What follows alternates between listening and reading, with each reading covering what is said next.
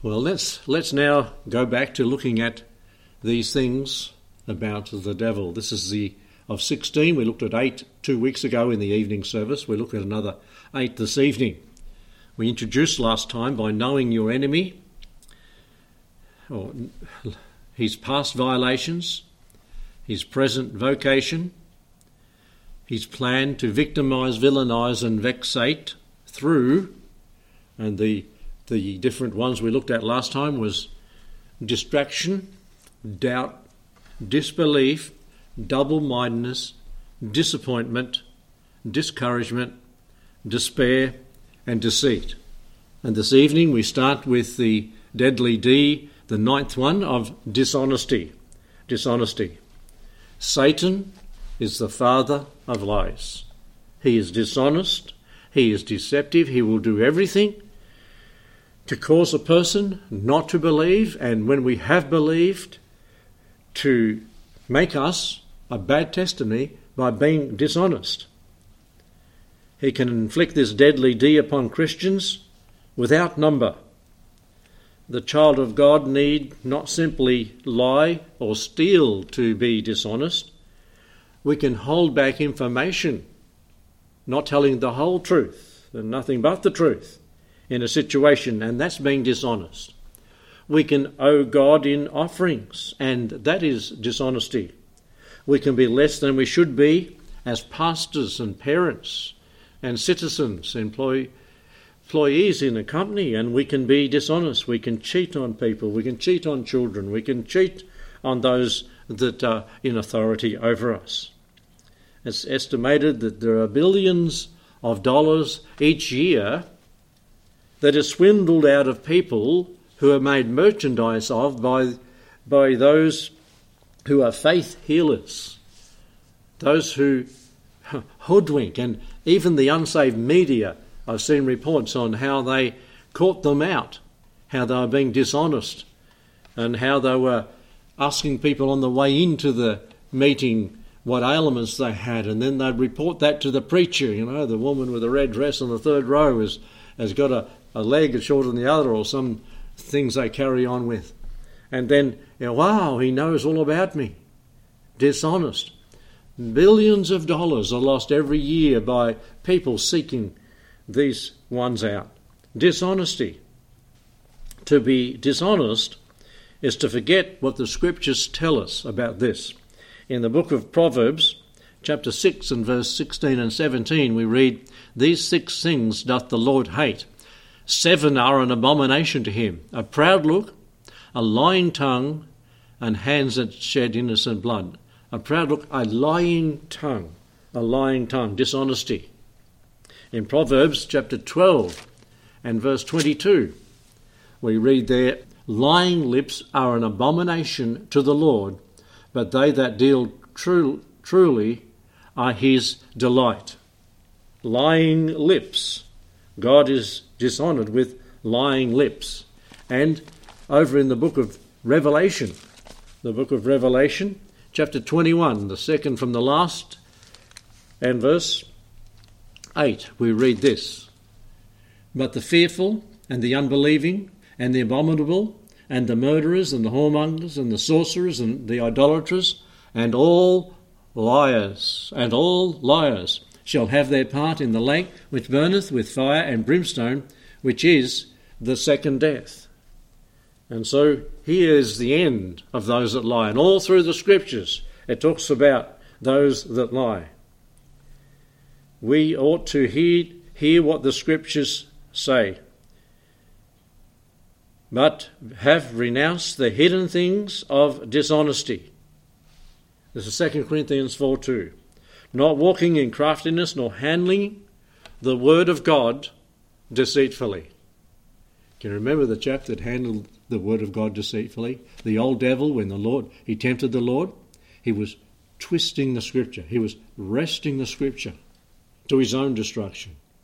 And there are those who, who are his and who may even sometimes be the Lord's, who wrest the scriptures who handle the Word of God deceitfully.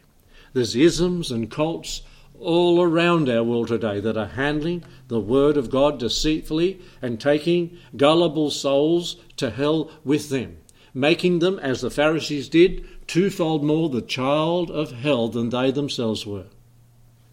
Terrible situation that we have at the end of the ages, as it were, has come upon us. And that these things have multiplied throughout the centuries, throughout the millennia. As I said this morning, six 6,000 years was up from creation, according to those that have calculated and spent years working it out. 1996 was the 6,000th year. We're in the 7,000th year now, or the, the seventh millennium, we could say. And these people have multiplied and they were handling the word of God deceitfully but by, but by manifestation of the truth, commending ourselves to every man's conscience in the sight of God. That's what we should do, handling it correctly. It says in 2 Peter 3 and verse 16 about those that wrest the scriptures that Paul wrote. And Peter said that this is what they do they wrest, W R E S T. Uh, they twist the scriptures. They distort them to make them mean something that they want it to mean. You see, we need to exegete the scriptures. We need to read it, let it speak to us. We should not be trying to eisegete the scriptures, reading into the Word of God and making it mean what we want it to mean. Why should a man, a mere human, try to twist what God has said? It's absolute dishonesty to do that. But there are people in pulpits that are doing it all around the world all the time, deceiving innocent souls. The tenth one that we look at, that's dishonesty, the deadly D of the devil. The tenth is a dullness. Now, in the book of Hebrews, it talks about this dullness that we can have this deadly D of dullness. We were talking about it this morning, actually. We don't know maybe who the book of the writer of the book of Hebrews is, but there's no doubt about the spiritual condition of those who were reading or supposed to read the book of Hebrews. They suffered from spiritual dullness, and the author reminded them their need of sounding the Word of God truthfully, reading it, understanding it, and the teachers who taught them to teach it correctly. Hear what it says in Hebrews chapter 5, verse 12. For when, for the time that they ought to be teachers, ye have need that one teach you again, which be the first principles of the oracles of God, and become as such as need of milk and not of strong meat. For every one that useth milk is unskilful in the word of righteousness, for he is a babe. But strong meat belongeth unto them that are of full age, even those who by reason of use have their senses exercised. They're able to discern good and evil. You see, here these some of these people were dull of hearing the word of God. Their senses were not exercised. Folks, if you're not reading the Bible daily, your senses are not being exercised. Your spiritual senses, you're discerning what it's saying. And if you don't read the Bible through, and if you don't read it in, and study it in, but in detail, study to show yourself a approved workman that need not to be ashamed. If we don't do that, we are becoming spiritual dull. I remember once when the, I was doing work at Yackandandah for about 10 years. I was 10 years away from down where I used to work the machine down at Emerald Cockatoo.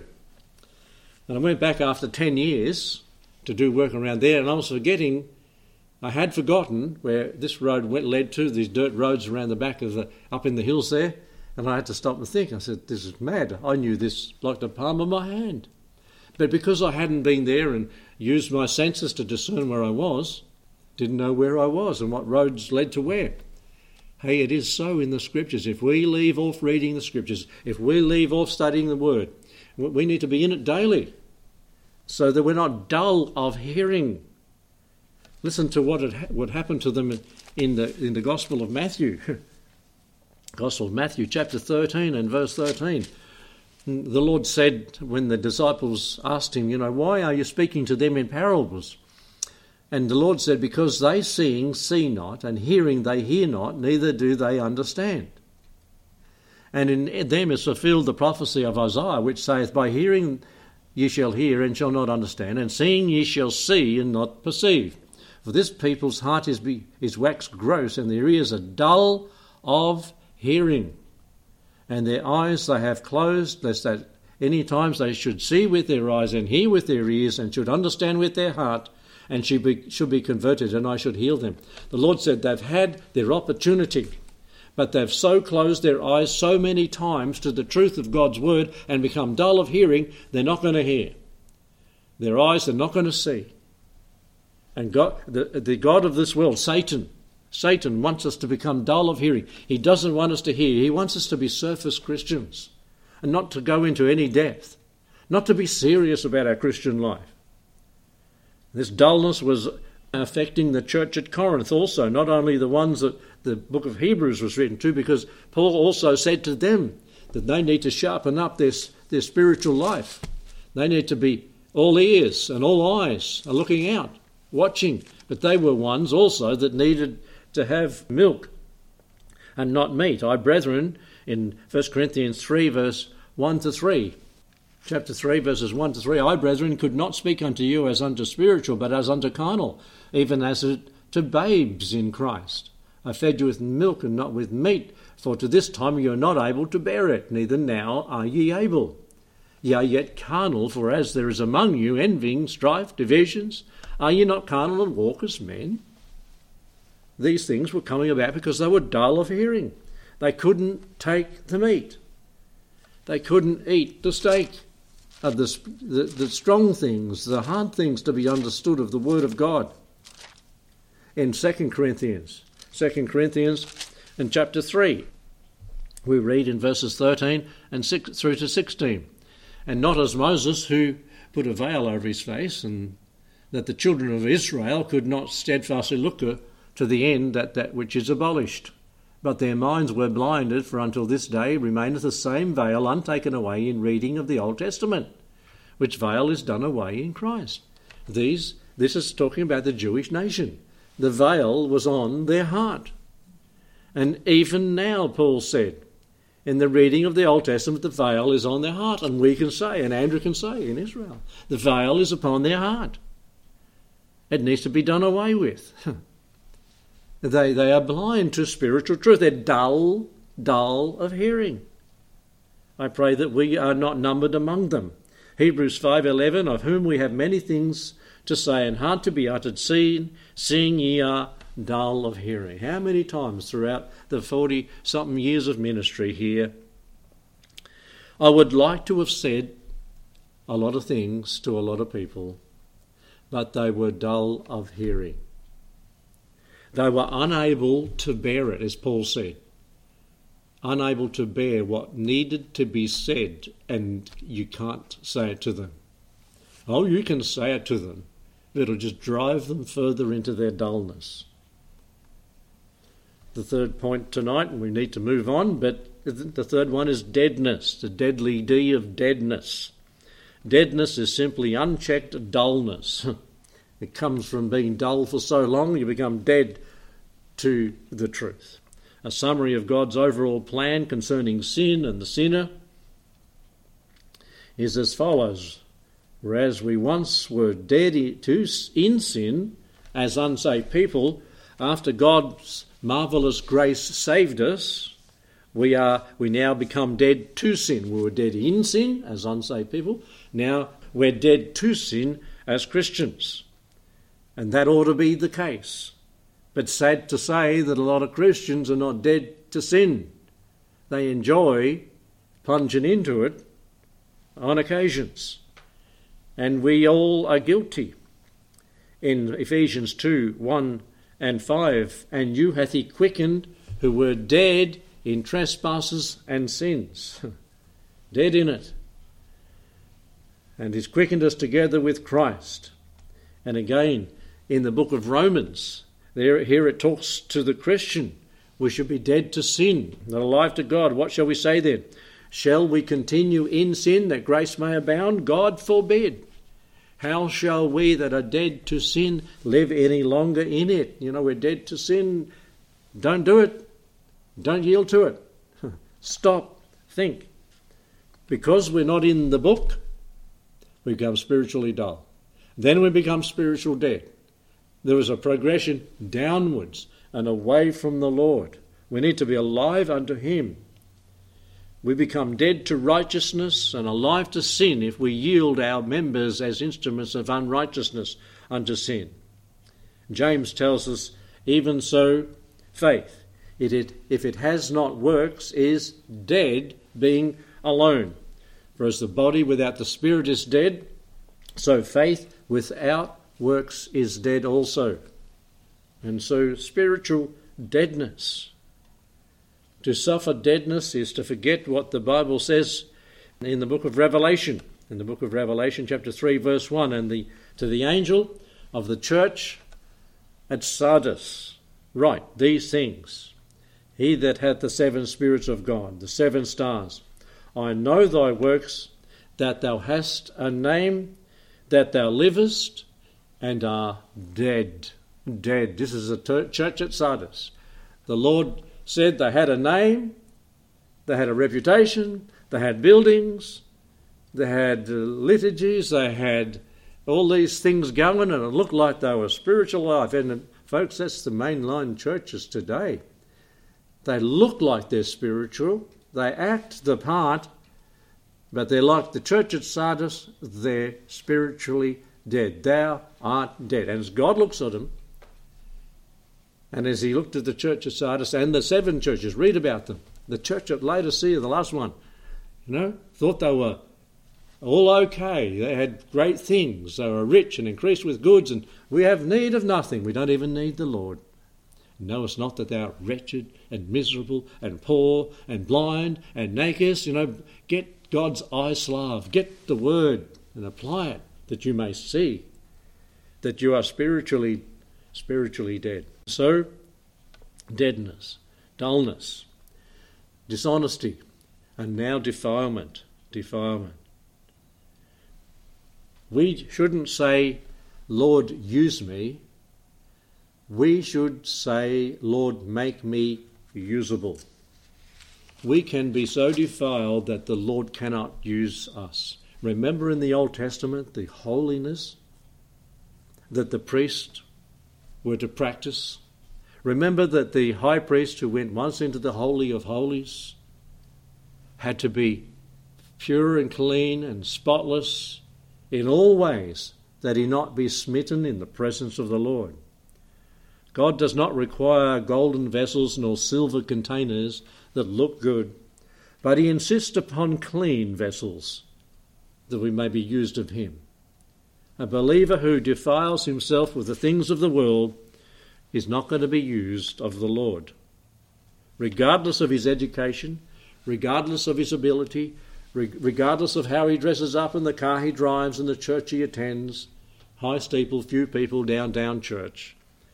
No, if we are defiled, the Lord doesn't use us. The Lord tells us in 1 Corinthians chapter 6 verse 19 and 20, what know ye not that your body is a temple of the Holy Spirit, ye are not your own, you are bought with a price, therefore glorify God in your bodies. Don't let them be defiled. In the book of James chapter 3 and verse 6, the tongue defiles the whole body if we haven't got the right tongue, if we're using it incorrectly. Let me read that one. This is in James chapter 3 and verse 6.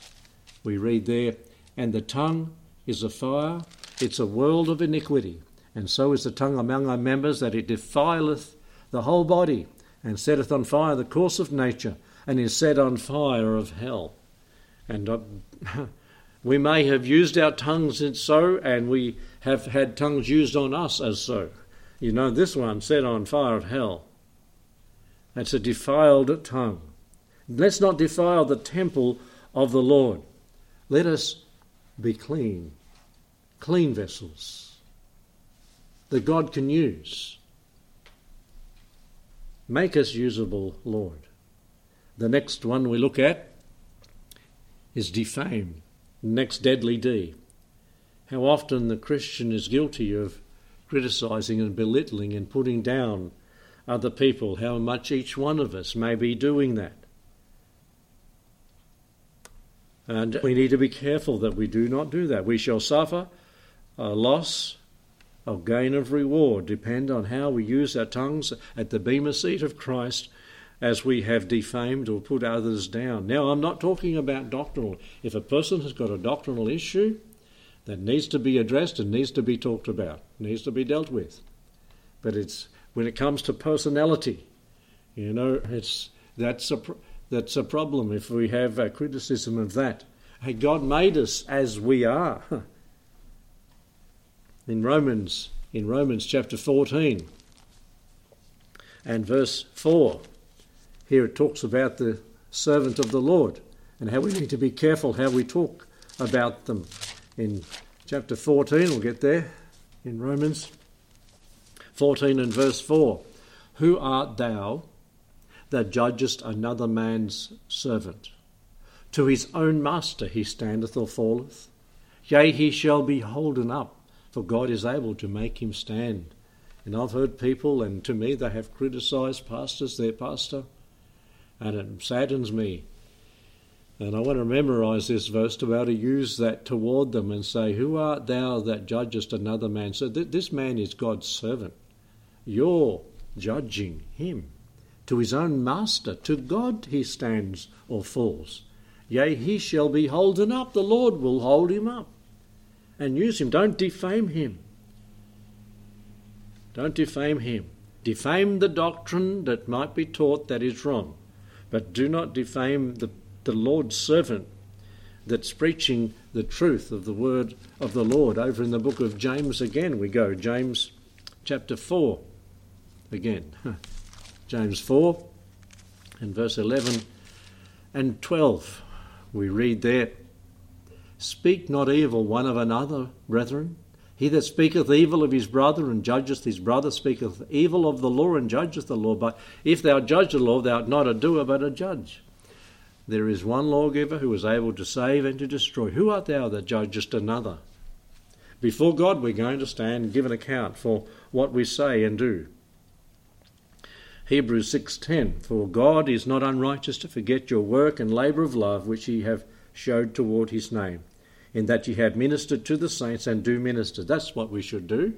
We should be building each other up. We should, by love and uh, meeting together, provoke one another to love and to good works, according to Hebrews chapter 10, I think, in those verses. We, we need to encourage one another. We need to lift one, especially today when there's so much going wrong everywhere. We need not to defame, but to encourage, to lift up. Psalm 101, verse 5 reads, Whoso privily slandereth his neighbour, him will I cut off. Him that hath an high look and a proud heart will I not suffer.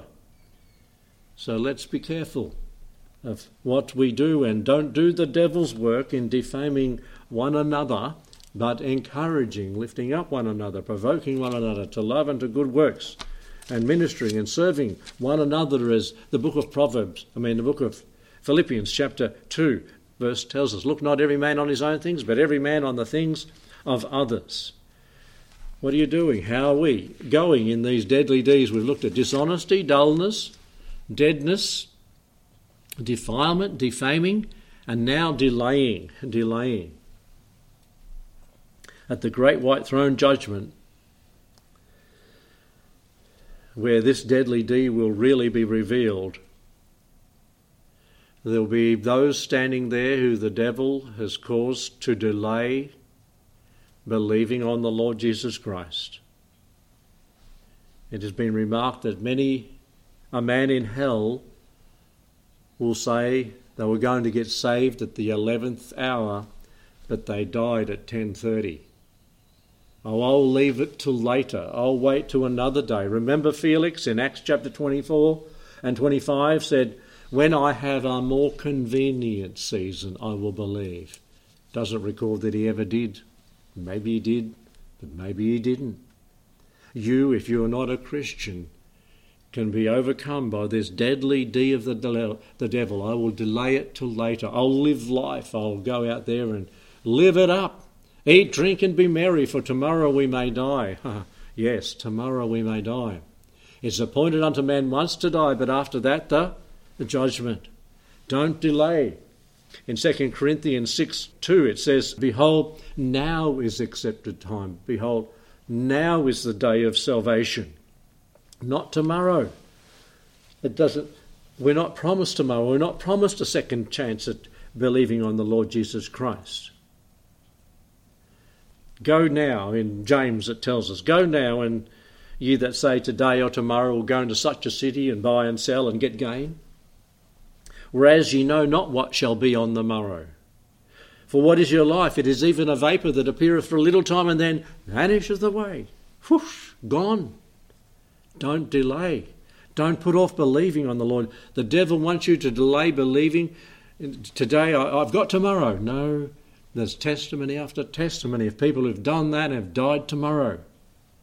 They haven't had another day. Boast not thyself of tomorrow, for thou knowest what, not what a day may bring forth. Believe today. Trust today. Don't delay. Don't delay. That's the devil whispering in your ear. Don't put off till tomorrow what you can do today. Don't be a sluggard, spiritually speaking, saying, a little folding of the hands to sleep. Little more time I've got.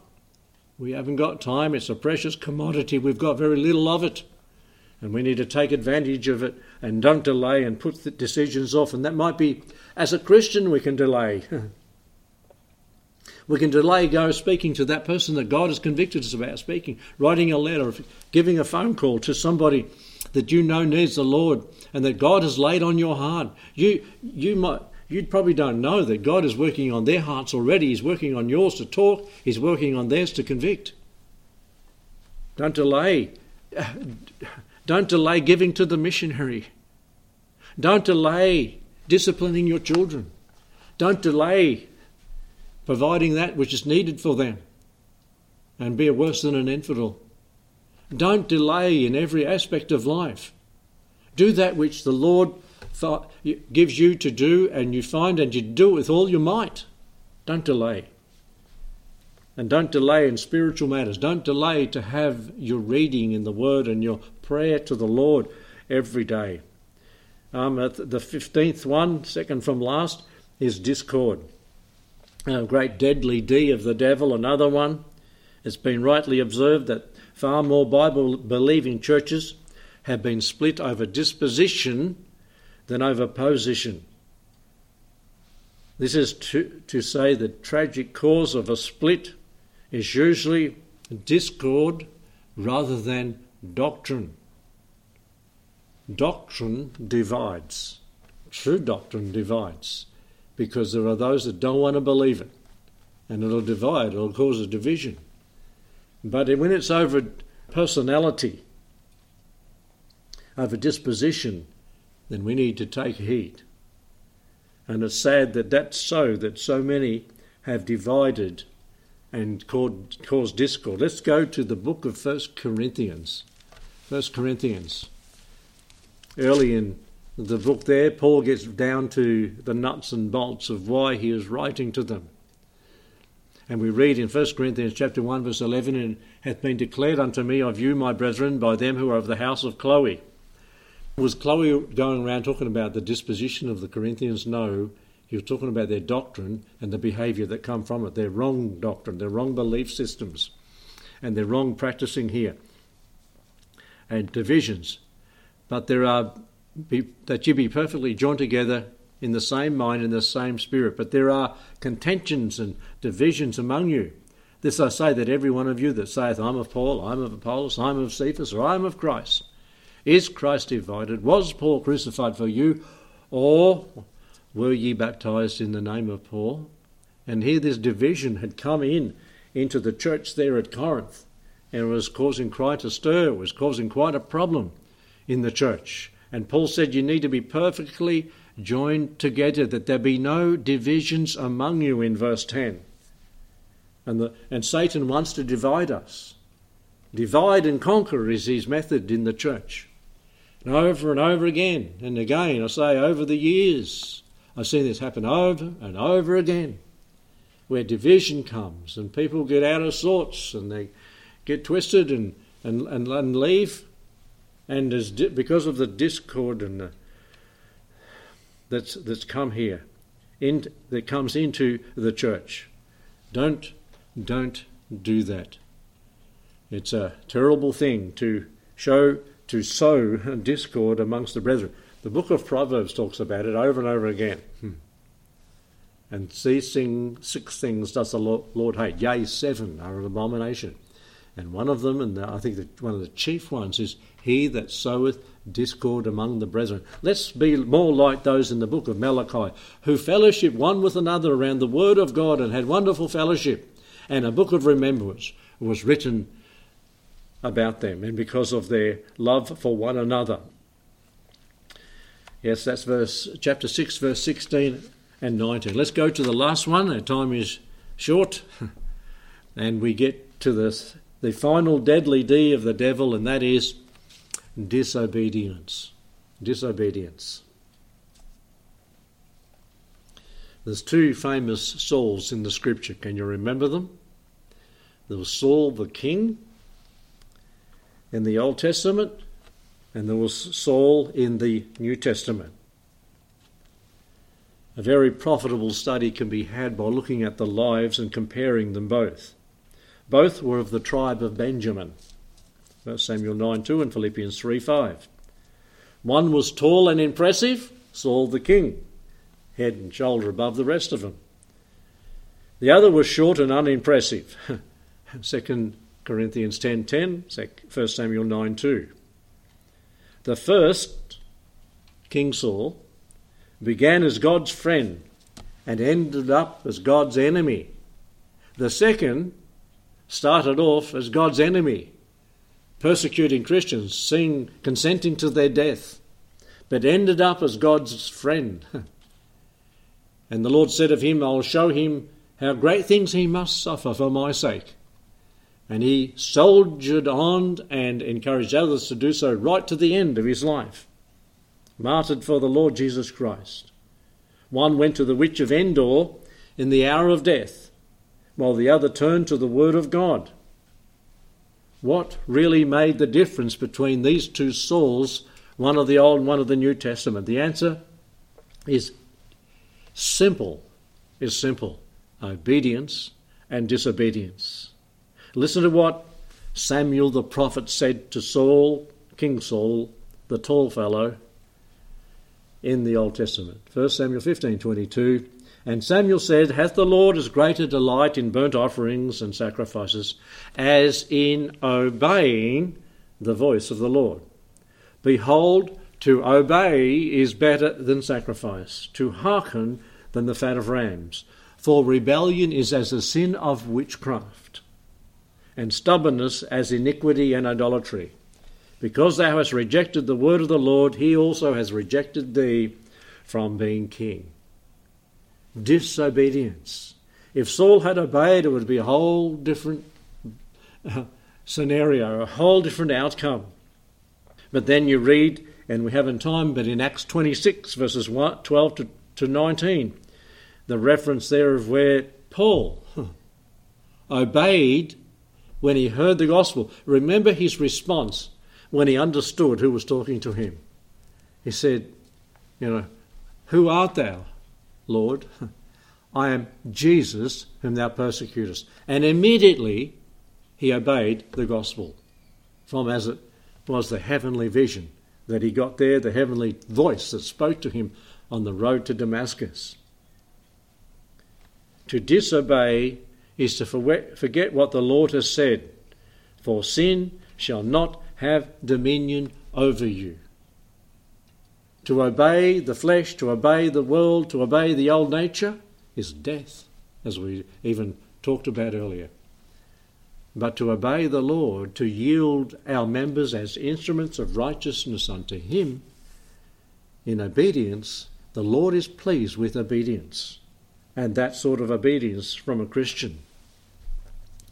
In 2 Thessalonians. 2 Thessalonians chapter 1 and verse 8 there it speaks about those that don't obey the gospel. It's of primary importance that you obey the gospel. And it says this is what happens to them in flaming fire, taking vengeance on them that know not God and that obey not the gospel of our Lord Jesus Christ. This is a deadly deed for unsaved people if they do not obey the gospel. I'm not a sinner. I don't need someone to die for me and shed his blood. I need no sacrifice for my sins. I'm not so bad. I'm pretty good. I go to church. I've been baptized. I'm, um, I give to this and I give to that. You know, you can give your body to be burned, as Paul said in 1 Corinthians 13, and have not loved. You don't love God as you ought and obey Him. If you love God, you will obey Him. And you'll obey His gospel. You'll confess with your mouth, will you'll believe with your heart that God hath raised Jesus from the dead and that his blood was shed for your sins, and you'll be saved. You'll obey the gospel. Again, we read the same thought over in in Peter, in 1 Peter chapter 4 and verse 17. 1 Peter 4:17 we read for the time is come the judgment must begin at the house of God and if it first begin at us what shall the end be of them that obey not the gospel? As Christians we're to judge ourselves. Judgment must begin at the house of God. If it starts at us what will be the end of those that obey not the gospel? Unbelievable suffering for all eternity. That's what the end of those that obey not the gospel. The devil wants to deceive you that you don't see the truth. Believe the Lord Jesus Christ while it is still the day when you can be saved. Still the day that you can trust in the Lord Jesus Christ. Don't be, dis- don't be deceived by him and disobey the Lord. God has put you on this planet for the most important decision you'll make, and that is to believe on Him by faith. If you go out of life having not believed, you go into eternal condemnation. But if you believe and receive the gift of God, John 3:16, God so loved the world he gave his only begotten son that whosoever believeth on him should not perish but have eternal life. If you die believing, you go into the rest of God for eternity. I invite you to believe and trust. Don't be deceived by the devil. Dishonesty, dullness, deadness, defilement, defame, delay, discord, and disobedience. Eight of the deadly deeds of the devil. God to open our eyes.